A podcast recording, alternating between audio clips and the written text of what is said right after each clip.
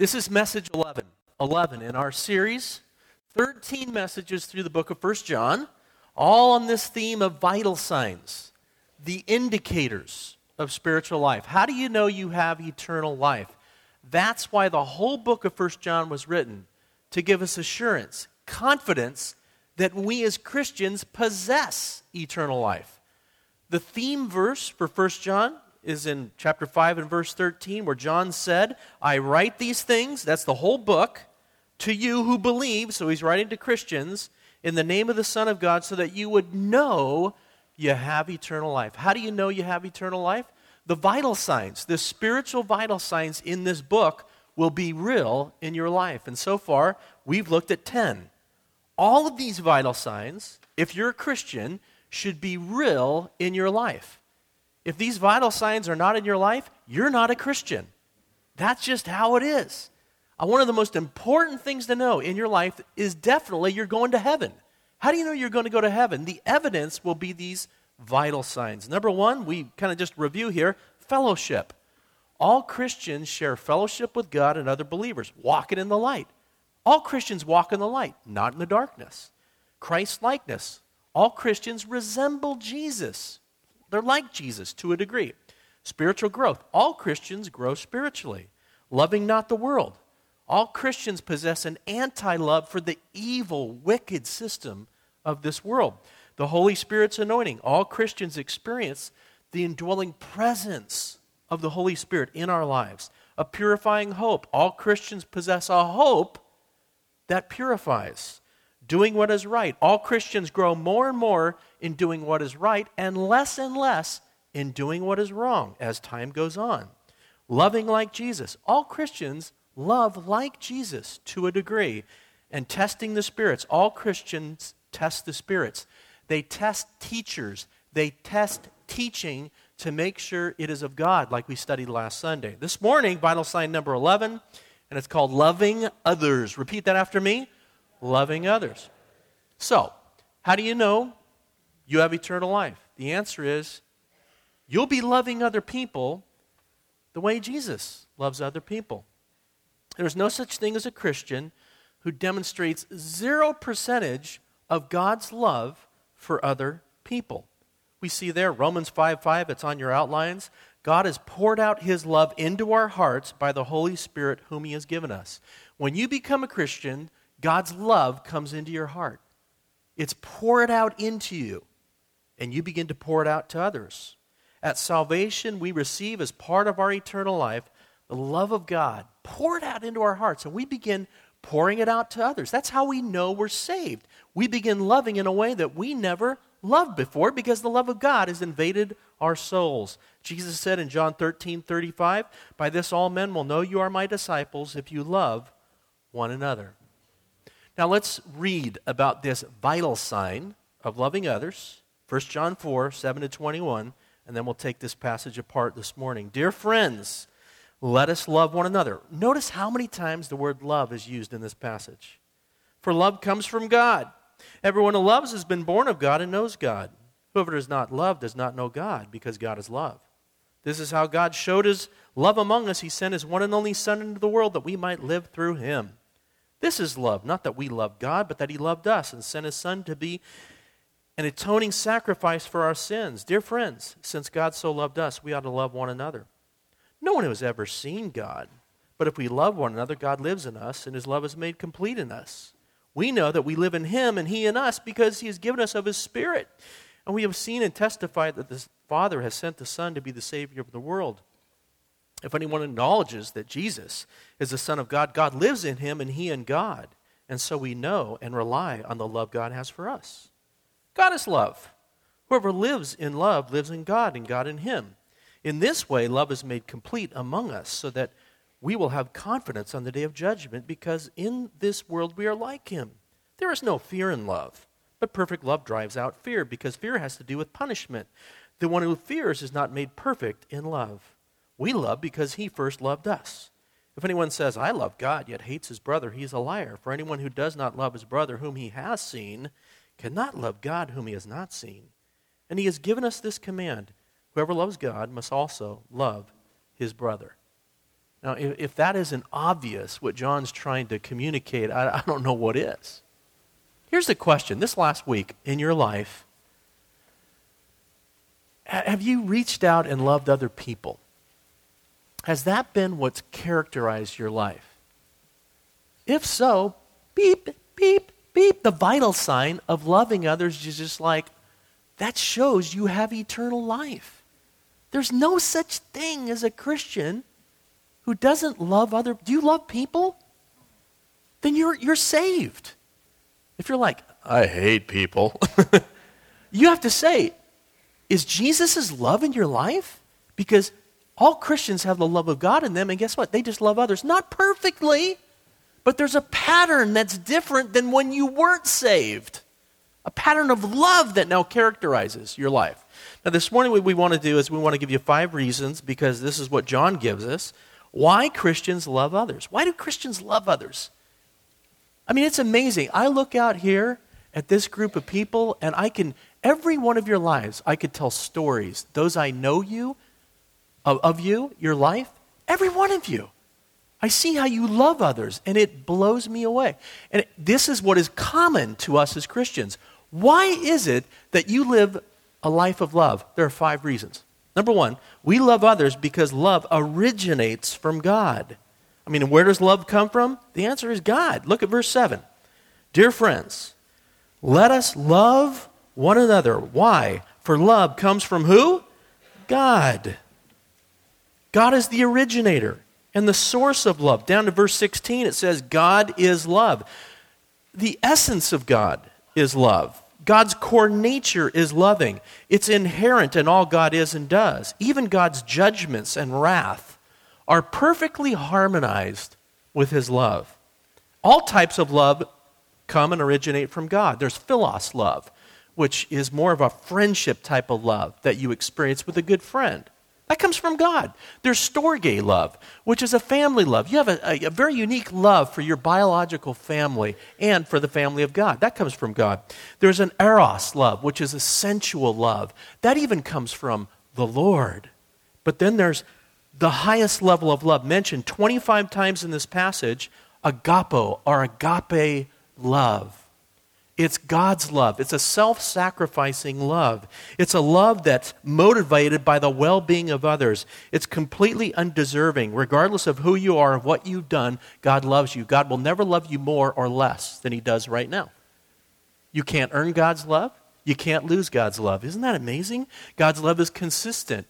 Is your love like that for other people? Not perfectly, but guess what? If you're a Christian, you ought to be saying, you know, that's amazing what's in my heart. I do have this agape, self sacrificing love for other people. There's someone in here that I heard recently of a gentleman in our ministry in Home Builders, and I don't think he's here today. But he had surgery, and he's a man all by himself, lives all alone, and he was just lonely, and he needed someone to just be with him. And I found out that this gentleman spent the whole night just to be with them, just to show love. Didn't come home to be with his wife. Said, I'll just, I'll stay with you. I'll be with you. Where does that love come from? That self sacrificing love. It's all over this room. Sometimes we're very blind to it in our lives because it's so natural now for us as Christians. Why do we love? Because the originator of love lives in us. God lives in us. And when He lives in you, you, you just live that out naturally. And as you do so, beloved, that gives you evidence. That get, that's the evidence that you have spiritual, eternal life in you. That's John's point. If you're God's child, you will naturally reproduce the love of God through your life. If the life of God is present in us, then the love of God will also be present. You know, society said in the first century about Christians as they were just trying to get to know, they were like, who is this new society of Christians? They, they, they said this, my, how they love one another. That was secular society. And you know, uh, Neighborhood Church, Three Crosses, we have an amazing, re- this, this ministry right here, Home Builders, you have an amazing reputation of love. As a pastor, I hear all the time how much, how loving this group is. People come in here, and there's love, and throughout our church. You know, one of the ways that we seek, and it just comes naturally for us to show love to our community, just so you know this, I don't know if we've ever publicly said this, but when someone um, loses a loved one, whether they attend this church or not, you know, when someone dies, it, it's a business. You know what I'm talking about? If you ever you go to the mortuary, it, it, it, it is unbelievable the business there is, and sometimes how you get taken advantage of financially when you're in crisis. People call our church, and they are always, there's a pause when they say, Well, how much is this going to cost me? We don't charge anyone. We don't charge anything for memorial services. Now, if you want to provide a love gift, you're welcome to. People are blown away again and again and again. We do dozens and dozens of memorial services here at this church. And it's one way. Why do we do that? The love of God is in us. Why do you love people the way you do? The love of God is in you. That's why we love with agape love. That's the first reason. We love others because love originates from God. Second reason we love others. We love others because we've been born of God. Now look if you want at verse 7. Dear friends, let us love one another. For love comes from God. And then, why also do we love one another? Everyone who loves has been born of God and knows God. In other words, God has done something incredibly special and supernatural in our lives when we became Christians, we are not the person we used to be. We're a new person with a new capacity to love, and that's all come from God. It's called the new birth. Now, I want to take you and have you hear something because I thought, Lord, we, we, we're numb and we don't realize as Christians how radical the new birth is. So take your Bibles and I want you to go to Ezekiel. Okay, the book of Ezekiel. Isaiah, Jeremiah, Lamentations, Ezekiel, Daniel, Hosea, Joel. But there you go. Try to find Ezekiel. Do your best in the Old Testament. And go to Ezekiel chapter 37. Now, here is a radical portrayal of what takes place in our lives when God gives us spiritual life. And uh, I'm just going to read this, and I think you're going to connect the dots. But this will underscore how crazy, extreme, and unbelievable it is when you experience new life, spiritual new life, when God's life comes into you. Ezekiel 37 The hand of the Lord was upon me, and he brought me out by the Spirit of the Lord and sent me to the middle of a valley, and it was full of bones. So I want you to think about a desert valley full of bones, dry. Just picture that. Thousands of human bones. Just Picture that. It was full of bones. He led me back and forth among them. And I saw a great many bones on the floor of the valley, bones that were very dry. He asked me, Son of man, this is God speaking. He says, Son of man, speaking to Ezekiel, can these bones live? I said, Well, sovereign Lord, you alone know. That's a good answer, by the way, to give to God. Then he said to me, prophesy to these bones. Now, Ezekiel was a preacher, and he's like, okay, Ezekiel, start preaching to these bones. I feel like that's what I'm doing this morning. No, I'm just joking. Get your bones sitting down there listening to the pastor. He says, prophesy. But can you imagine? You're Ezekiel, God says, prophesy to these bones. Dry bones, hear the word of the Lord. This is what the sovereign Lord says to these bones I will make breath enter you and you will come to life. I will attach tendons to you and make flesh come upon you and cover you with skin. I will put breath in you, and you will come to life. Then you will know that I am the Lord. Are you see what's going on here? You and I are the dry, dead bones prior to God invading our soul spiritually. Our love for others is like dry, dead bones prior to God coming into your soul verses 7 to 10. So I prophesied as I was commanded. And as I was prophesying, there was a noise, a rattling sound. The bones came together, bone to bone. I looked, and tendons and flesh appeared on them, and skin covered them, but there was no breath in them. Then he said to me, Prophesy to the breath, prophesy, Son of Man, and say to it, This is what the sovereign Lord says Come from the four winds, O breath, and breathe into these slain that they are, may live. So I prophesied as he commanded me, and breath entered them, and they came to life and stood upon their feet, a vast army. God's life came into us when we heard the gospel preached through our Bible, reading it or hearing a pastor preach, and guess what? We came to life. And all of a sudden, the love of God has begun to pour out in our lives, and it's impacted our marriages and our family and people. We, we've gone from death, dead bones to spirit. That's how radical it is to have new life in Jesus Christ. And then you see there, I love that verse 14 I will put my spirit in you and you will live. God put his spirit in us, the Holy Spirit, and now we are alive with agape love. God's nature is in us and we are loving now. Wow, that's powerful. Point we love with God's love because of the miracle of new birth, new life. And God has brought this into our lives and has brought about a new type of love. One of the things that touches me um, as our pastor oversees missions, I know you know that's what I do also at the church. That's a big part of what I do. You know, we support 200 Indian pastors. I'm talking about pastors that serve India. India is still one of the least reached countries on the planet. There are numerous unreached people groups in India. We support 200 missionaries. I've been there, you've seen pictures of them. Some of you support those missionaries. But do you know how much they love their country and their people?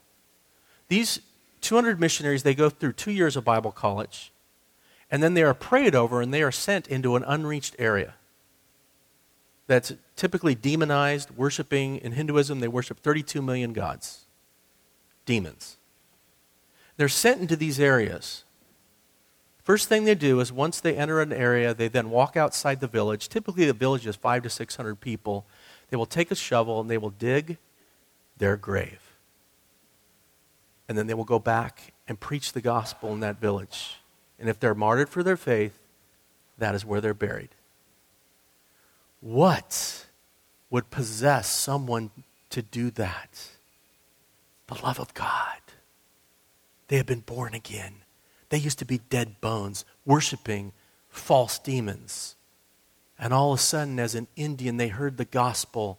The love of God came alive in their life, and it is compelling them to share the love of God with their fellow man.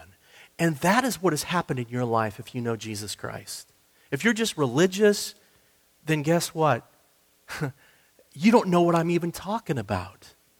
And you need Christ as your Savior and Lord. And allow His love to come into you and send you out to love other people, to spend the night with someone who needs a little bit of love. And give up the comfort of your own bed. That's agape love. That's God's love. It's self sacrificing. Beloved, this room is filled with people who have that kind of love. Why? Does that come from us because we're good people? No, no, no, not at all. It comes from God, the originator of love. And then we're born again by the Spirit of God, and these dead bones come alive because God's love has lit now our lives on fire. That's what God does. Now, here's another good question why do people not love others with God's love? Well, verse 8 tells us whoever does not love God, or whoever does not love, does not know God because God is love. I mean, you don't love others with agape love. The reason why? You don't know God. And that was me for 20 years. I was a heap of dry bones. I was loving me. It was all about me. I was my own God. I lived for me. Myself, I, that's it. And when I did love others, it was always for selfish purposes. Maybe to manipulate, to get some. But no pure love of others just because God was leading me to love others until I was born again by the Spirit of God. We don't love because we don't know God. And when we know God, we love. Remember Saul? Prior to becoming Paul, he was out what? Killing Christians. All of a sudden, Acts 9 happens on the road to Damascus. He's born again, and all of a sudden, he just laying his life down. And the Lord was like, that was Paul right there. He was like, I'm in heaven. I love the Lord. That was cool, man. I like that. that just says the Warriors are going to win today. What can I say? You know, I'm sorry. I just had to go there. It sounded like the theme song. I, I don't know. Okay. Why do Christians love others with God's love? Because we've been born again. If anyone is in Christ, we're a new creation. The old is gone, the new has come, and part of the new that's come when you're born again is you start loving others with Jesus' love. All right, let's go to the third reason why Christians love others. We love others because of Jesus' example of love. I mean, Jesus' example of love is so motivating and so awe inspiring for us as Christians. It just softens us, it seeps into our hearts, and it moves us to want to love the way we have received love. Verses 9 to 10. Look at this. This is how God showed his love among us. He sent his one and only Son into the world that we might live through him. This is love, not that we love God, but that he loved us and sent his Son to be an atoning sacrifice for our sins. I mean, I have three boys. There's Josh right there, our eldest boy. I can't imagine sending one of my sons into this world to live a perfect life and then die for all of mankind brutally on a cross. I, I can't imagine that. I don't have that kind of love, but God does. And God did this for me, the sinner. He sent his son to die for me as an expression of love. That, that just blows me away. I mean, when that really sinks into your heart that God loves me so much, He sent His one Son and crushed Him so that I could be forgiven. He loves me so much. What does the Bible say? God demonstrates His own love for us in this while we were yet sinners, Christ died for us. And verse 10, He is the atoning sacrifice for our sins. That image has the Day of Atonement in mind. Read about in Leviticus chapter 16, where that high priest once a year would go in and make sacrifice and, and, and place blood for the forgiveness, the atonement of sin for Israel for a year, and yet it was just temporary, and yet Jesus went to the cross and paid the price as an expression of God, God's love for me. What does that do for a Christian? If you're born again, it just melts your heart and makes you want to love others the way that you've received love. That's what verse 11 says. Dear friends, since God so loved us, we also ought to love agape one another. We just want to love others the way Jesus has loved us. One commentator said this No one who has been to the cross and seen God's immeasurable and unmerited love displayed there can go back to a life of selfishness. We are compelled to reciprocate. That doesn't mean we live a perfect life of love like Jesus. But we continue to look to the cross. We continue to take communion like we did this morning. And it softens us. Lord Jesus, help me to pour out and love others the way that you have loved me. If you experience that, you are a Christian. You are born again by the Spirit of God because that is what normal Christian living is like. You are moved by the love of God. In addition, we, we, verse 12 is even true of our lives. No one has ever seen God, but if we love one another, God lives in us and his love is made complete in us. See, Christians get it that God is invisible. You know, our friends, our neighbors, people who are lost, they don't see God physically right now. But when we love others, it's like God becomes visible to others through us. And in this sense, God's love becomes complete. And the word there is mature, full in us. Years ago, during World War II, there was a, uh, an American soldier who was walking down the streets in England. And uh, there he saw a donut shop and he went in and began uh, purchasing some donuts. And as he looked outside the window, he saw a little boy, just a little street kid, walking up. And he, the little boy just pressed his face, his nose against the window, and just was looking in at all those donuts certainly couldn't afford a donut. And that soldier, his heart was just touched by what he saw. So he grabbed a couple more donuts, paid for them, put them in a bag, and walked out and walked up to the little boy and just said, Here, son, handed them the bag. And the little boy took the bag, he looked into it, and then he looked up and he said, Mister, are you God? See, we're never more like God than when we love. And when we love, that shows that God is in us. If we don't love, is God in us? You see, one of the most natural ways to know God is in you is you love. Not perfectly, but love is present. It comes out because you can't help but look at the cross and be moved by what Jesus has done for you, how much he has loved you, and you want to love others. That's what moves you to go to Mexico. That's what moves you to give so that others can go to Mexico. Or whatever it is, our hearts are moved as believers. And as they're moved in love, that just beep, beep, you're spiritually alive. And, and that, this is again one of the evidences that we have eternal life. Why do Christians love others with God's love? Because of Jesus' example. I love that. Ephesians 5 1 to 2, I put it down there. Be imitators of God, therefore, as dearly loved children, and live a life of love just as Christ loved us. Wow. Four reasons why Christians love others with God's love. We love others because love originates from God. We have been born of God. Jesus' example compels us. And the fourth reason is this we love others because it leads to spiritual confidence. Now, I have to explain this one. Maybe you've never really thought about this before, but one of the byproducts of loving others with God's love is that it leads to our own spiritual confidence. Spiritual confidence about what? About our own salvation. And that time in the future when we will see Jesus and stand before God. So I want to show you how this works. Listen to John's reasoning. He's going to build an argument leading to a very powerful conclusion. Verses 13 to 17, let me just kind of explain a little bit as we go along here and then make the point. And I'll kind of preach on this and come at it from different angles so you understand where we're going with this or what John's trying to explain. Verse 13. We know, okay, we know, this is something we have confidence in, that we live in him and he in us. In other words, we know we are Christians spiritual life in us, because He has given us of His Spirit. The Holy Spirit does something in our lives with something we're going to talk about if you're saved. We know this. Verse 14. And we have seen and testified that the Father has sent His Son to be the Savior of the world. If you're a Christian, you believe that. If anyone acknowledges that Jesus is the Son of God, God lives in him and he in God. And so we know and rely on the love God has for us. How do we rely on the love God has for us? And how does this lead to our confidence? Look at the next verse God is love. Whoever lives in love lives in God, and God in him.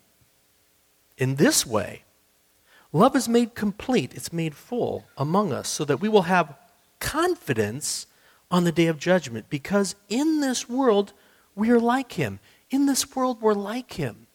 We love like him, and somehow the Holy Spirit uses this fact to give us confidence about the day of judgment. Now, watch this. Um, some people I know because I talk to them. Uh, they're afraid of the future. They're afraid of God. They're afraid of a thing called the judgment. And, and maybe this is a little bit of a struggle with you. Um, I, people deep down know inside that there is going to be a day of reckoning. They know that. And the Bible even says that in Acts 17:31, for he has set a day when he will judge the world with justice by the man he has appointed. He's given proof of this to all men by raising him from the dead. So watch this. If you claim to be a Christian and, and you fear Jesus' return, okay, this evidence is that something's not right. Something's wrong in your heart, in your, in your spiritual life. Because all mature Christians, mature Christians, long for Jesus' appearing. We can't wait for Jesus to return. I mean, that would be strange to not long for Jesus to appear. That would be like a bride who knows her wedding day is coming up, but she's not looking forward to it. I mean, that would be kind of strange, right? And yet, Jesus is our groom, we are his bride. We should be looking forward to the day when Christ comes. So the question becomes this if you've struggled with this ever before, like, I'm afraid if Jesus came back right now. Why, how do you overcome that sort of fear? Okay? Look, look at 2 Timothy 4 8. There's a scripture there. This is normal Christian living, how we should be as a mature Christian. Now, there is in store for me. Notice, in store for me. This is not something you have to dread. The crown of righteousness, which is a reward, which the Lord, the righteous judge, will award to me on that day. That's speaking about the day of judgment. It's the Bema Seat judgment a unique type of judgment for a believer, and not only to me, but also to all who have longed for his appearing. So for a Christian, there's something in store ahead, and it's something that we should long for this appearing. For Christians, our time of judgment is a time of reward. Jesus said in Revelation 22 12, Behold, I am coming soon, and my reward is with me to render to each person according to what they've done. So our future when we see Jesus will be a time of reward. Now, again, how do I you know, how do I grow my spiritual confidence again about this future day of Jesus' appearing? Let me give you a principle. As you live your life characterized by supernatural agape love, what you're doing if you're born again, this leads to confidence about this day. Why? Because only people who are born again can live this kind of way. And guess what? People who are born again will not face judgment. They will face rewards. Romans 8 1. Therefore, there is now no condemnation for those who are in Christ Jesus. You say, okay, Pastor, preach on this a little bit more. I think I'm getting it. Let me give you a principle here. Perfect love, mature, complete love, perfect love casts out or drives away fear. Of what? Of judgment. Now you've heard that you've read this scripture before. I know if you're a Christian. But you're like, what does it mean? Perfect love casts out fear. Let me put it this way give you another spiritual equation. You plus agape love lived out in your life equals spiritual confidence about the future. That you will not face judgment, but reward. And love lived out in your life gives you that assurance. You say, I'm, I'm, I think I'm getting it. Look at verse 18. Look at verse 18. There is no fear in love. Let's read it this way There is no fear of judgment when you are loving. But perfect love, that's God's love lived out through you, drives out fear of judgment. Because fear of judgment has to do with punishment. The one who fears this judgment is not made perfect in love. The point is this when you and I get lost in God's love for us, and when we are living out God's love for others, that's perfect love, and that drives away fear. So, for example, the person here who spent the night with a brother, the last thing I guarantee that that person thought of was, wow, I'm afraid of what's going to happen when I experience the judgment. You're not thinking that at all. You want to know why? Because you are living out God's love poured out through your life that gives so much evidence that you're a Christian. It just reassures your heart that you belong to God, and your confidence grows and grows because guess what? It shows you're a Christian. But watch this. If you claim to be a Christian and there's no agape love oozing from your life, you are going to fear the judgment because you have no evidence you're saved. What's the evidence that you are saved? There are 13 pieces of evidence in this book. One of them is agape love. And if you can't point to any times in your life where you're agape loving, you ought to be afraid because you may not be saved. You may be a religious person, but if you're saved, agape love is going to be coming from your life. Not perfectly, but there will be a pattern of this that will reassure your heart that, in fact, you are born again. And the Holy Spirit uses that to just burn into your heart that you're God's child and there's no fear of judgment. Look, if you would, verse 13. We know that we live in Him and He in us because He has given us of His Spirit, and the Spirit uses your love life lived out of agape love to just reassure your heart and comfort you. There is no fear in love, but perfect love drives out fear. That's awesome. Whoever lives in love lives in God and God in him. In this way, love is made complete among us so that we will have confidence in the day of judgment. So, why is it that we love one another? One of the byproducts is it gives us this assurance of the fact that we are spiritually right with God, belong to God. Let me give you a fifth uh, reason why Christians love one another. Number five is this we love others because God first loved us. Um, do we love others because, you know, we're just these awesome people, nice people, in and of ourselves? No. Only because God has reached out and initiated his love in us. Chapter 4, verse 19. We love because he first loved us. I mean, the only way we love others is because God reached out to us and touched us with his love. I, I have to say that. That's my testimony. I, I just didn't love others before I knew Jesus. And he reached out to me, saved me, poured his life into these dry bones, and gave me a love for others that I, I just can't. I go, where does this come from? It only comes from God. Only comes from God. You know, the Bible says this. Um, The fruit of the Spirit is love, joy, peace. There's nine pieces of fruit, but they're really one fruit. You see, the point is this the fruit of the Spirit, the result of God's Spirit in you when you're born again, is all those nine things. That's, that's another series right there you could do. If love, joy, peace, patience, kindness, goodness, faithfulness, gentleness, self control are not in you, guess what? You're not saved. Because that is the fruit of God's Spirit. That doesn't mean it's perfect in you. But that's another nine things we could study that give evidence you're saved. When you're born again, when God pours life into you, you're a dead bone prior to it. You're incapable of love, joy, peace, patience, and all that. You're incapable of these 13 things. But all of a sudden, God, you know, speaks to your dry bones. You're born again by the Spirit of God. New life comes into you. Guess what? Agape love. It starts with love. The fruit of the Spirit is love, and that's agape. You look at, we kind of skipped this in chapter 4, verse 9. This is how God love showed his love. Uh, this is how God showed his love among us. He sent his one and only Son into the world that we might live through him. That's the only way to live out God's love is through him, through Jesus. How do I love my spouse?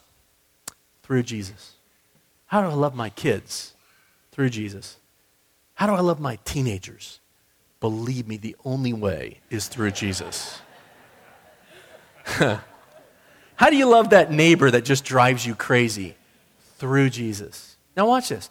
God's supernatural love is in your heart, it's there.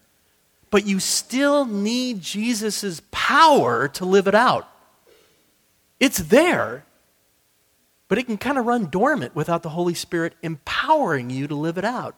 And you've got to ask God for his strength that through Christ, and that's what Philippians 4 13 says, I can do everything through him who gives me strength. So the love of God in our life is there, but we need his power to live it out.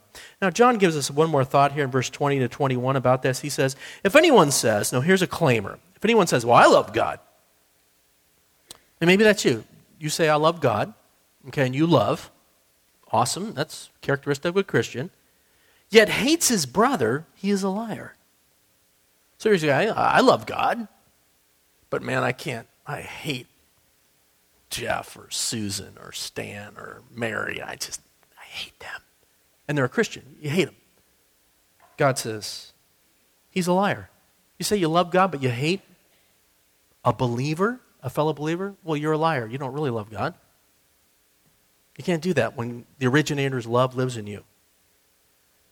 For anyone who does not love his brother whom he has seen cannot love God who he has not seen. And he has given us this command whoever loves God must also love his brother.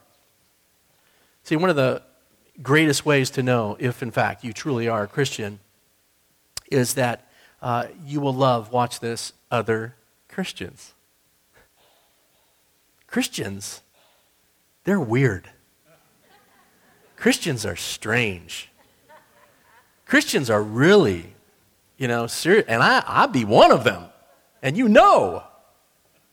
Hey, when I was a non Christian, I, I, I, used to think Christians were the weirdest people on the planet. I had no love for them. I was in darkness, they were in light. I didn't want to have anything to do with them. I had no zero love for Christians. All of a sudden, God's life comes into me, these dry bones, I have new life. I am now a Christian, and I flat out love Christians. That is an evidence that I am born again. So you have to be honest with you. If you don't love Christians, you got to say, Am I born again? That doesn't mean you're going to love them perfectly, but there is a, a very special love you have for Christians. Um, if, in fact, God's love lives in you, you are just drawn to them. I can't be around Christians enough. Just love them. Hmm. Verse 20 says again, and he who, and by the way, he says here, um, for, for anyone who does not love his brother whom he has seen, and if you have seen someone, that's like, you know, well, that, that's obvious. You've seen him. That's kind of the easier. Well, how can you love God, them whom you haven't seen, which is the more difficult? God's invisible. I mean, it's an interesting point of reasoning. So there we have five reasons why Christians love others with God's love. I'm going to have you discuss these in a second here. Let's review them real quick. Why do we love others? That characterizes our life. Love for others. Why? Love originates from God. We have the originator, His love in us. We've been born of God. Well, that day just changed our lives. These dry bones came alive with God's love. Jesus' example, oh man, every time we just look at Jesus at the cross, it just melts our heart and we want to love others. It leads to spiritual confidence. The more we love other people, the more God affirms that we are His child, and we just have confidence that we belong to God. And also, God loved us first. I mean, He reached out to us, He initiated His love in us. He loved me first, and therefore I just reciprocate. I want you to talk about those. Of the five reasons believers love others, which reason most explains your love for others? Talk about that. Go for it. Okay, well, we've looked at the 11th vital sign indicating that we possess eternal life, and it's called loving others. So that's the question. How do we know we again possess eternal life? Well, we'll be loving others with the love that God has given us. So, time to evaluate, time to just take a little spiritual test here. And I do this because I honor you, and I want to make sure that in your heart, you're able to say, Lord, I belong to you. I evidence this area of spiritual life. Paul said, Examine yourselves to see whether you're in the faith. Test yourselves. Do you not realize that Jesus Christ is in you, unless, of course, you fail the test? But I look around here and I just see hundreds of people who just pass this test, and you amaze me with your love. Be encouraged this morning because God has given you this word to give you assurance, confidence of your own salvation. And yet there may be someone here who is like me, dry bones. The love of God was not there. But question, do you find yourselves loving others with God's love? Is God's love in your life and does it come out? Does it seep out? Does it show itself? And if in fact it's there, you understand what I'm saying. You're like going, Yes, thank you, Holy Spirit, that you've done this mighty, mighty work in my life. You've given me a love for other people. And that's awesome. That shows this spiritual vital sign is alive in your life. Remember the purpose of 1 John.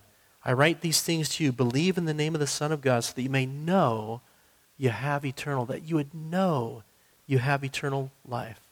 That's the purpose of 1 John, to give you confidence, assurance. This last Thursday, I'm going to tell this story in a sermon I'm going to preach here a little later um, in a new series that we're going to be doing. But I just feel compelled to share a little bit of it right now. But I was just upstairs studying.